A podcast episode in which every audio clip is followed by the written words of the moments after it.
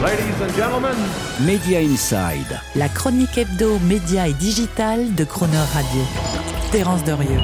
Déjà six mois, mais vous l'avez sûrement oublié que Salto, la plateforme digitale commune à TF1 et M6, s'est arrêtée, signal dans la guerre du streaming d'une retraite en bon ordre des deux groupes français de télévision gratuite. Depuis, nos deux champions nationaux de l'audiovisuel n'ont guère repris de couleurs et font tout pour donner le change et masquer leur nécrose industrielle. Sur le terrain des audiences, tous les signaux sont au rouge. Jamais M6 n'a autant décroché en audience, quasiment moins 0,5 points, tant sur un an que depuis le début de l'année.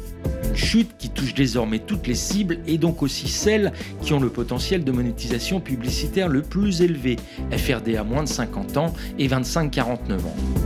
Quant à TF1, jamais l'écart d'audience avec France 2 n'a été aussi faible. TF1 a même failli être battu au mois de juillet par France 2 dont l'audience de référence a progressé d'un point sur un an. Et pour le marché, cela ne fait aucun doute. France 2 sera devant TF1 à l'été prochain et ce ne sera pas que la conséquence de la diffusion des Jeux Olympiques par la chaîne de service public.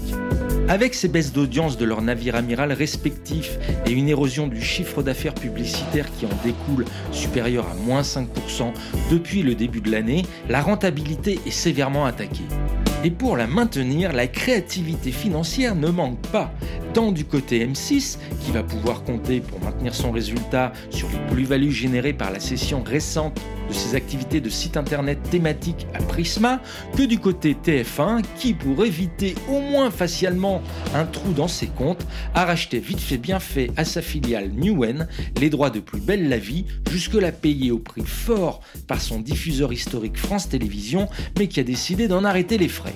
Sur le front du digital et de la fameuse transformation numérique, ce concept galvaudé que tous les décideurs de la sphère média ont en permanence à la bouche, chez TF1 et M6 on oscille entre fébrilité et méthode couée.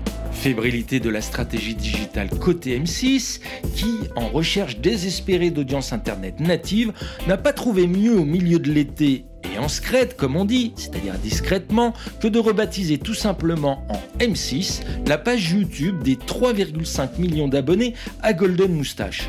Tollé général de la sociosphère qui se termine quelques heures plus tard par un communiqué machine arrière et tout en plates excuses de la chaîne. Et méthode Coué à fond les ballons avec TF1 qui croit sortir les muscles en annonçant l'arrivée en force de MyTF1 sur les plateformes de télévision connectées Apple TV. Ce qui, selon le communiqué de presse du groupe TF1, met désormais au global MyTF1, je cite, dans 95% des foyers équipés d'une Smart TV ou d'un appareil connecté. Que nenni, en fait, puisque pour recevoir les chaînes du groupe TF1 et leur replay, il faut s'abonner au service payant de MyTF1, MyTF1 Max, pour 4,99€ par mois, rien que cela. Une stratégie digitale de TF1 donc qui fait mine d'avancer mais qui reste au point mort, paralysée par les exclusivités concédées aux opérateurs de télévision payantes et telco français, seule habilité à distribuer les directs des chaînes TF1 et leurs replays. Mais de cela, nous reparlerons dans un prochain Media Insight. Bref, on le voit, pour TF1 et M6, la transformation numérique ne semble avoir de réalité que le nom. Une transformation qui s'inscrit plutôt dans l'érosion lente et irréfragable de la rente de l'audience et de la confortable rentabilité d'un modèle économique définitivement malthusien. Media Inside.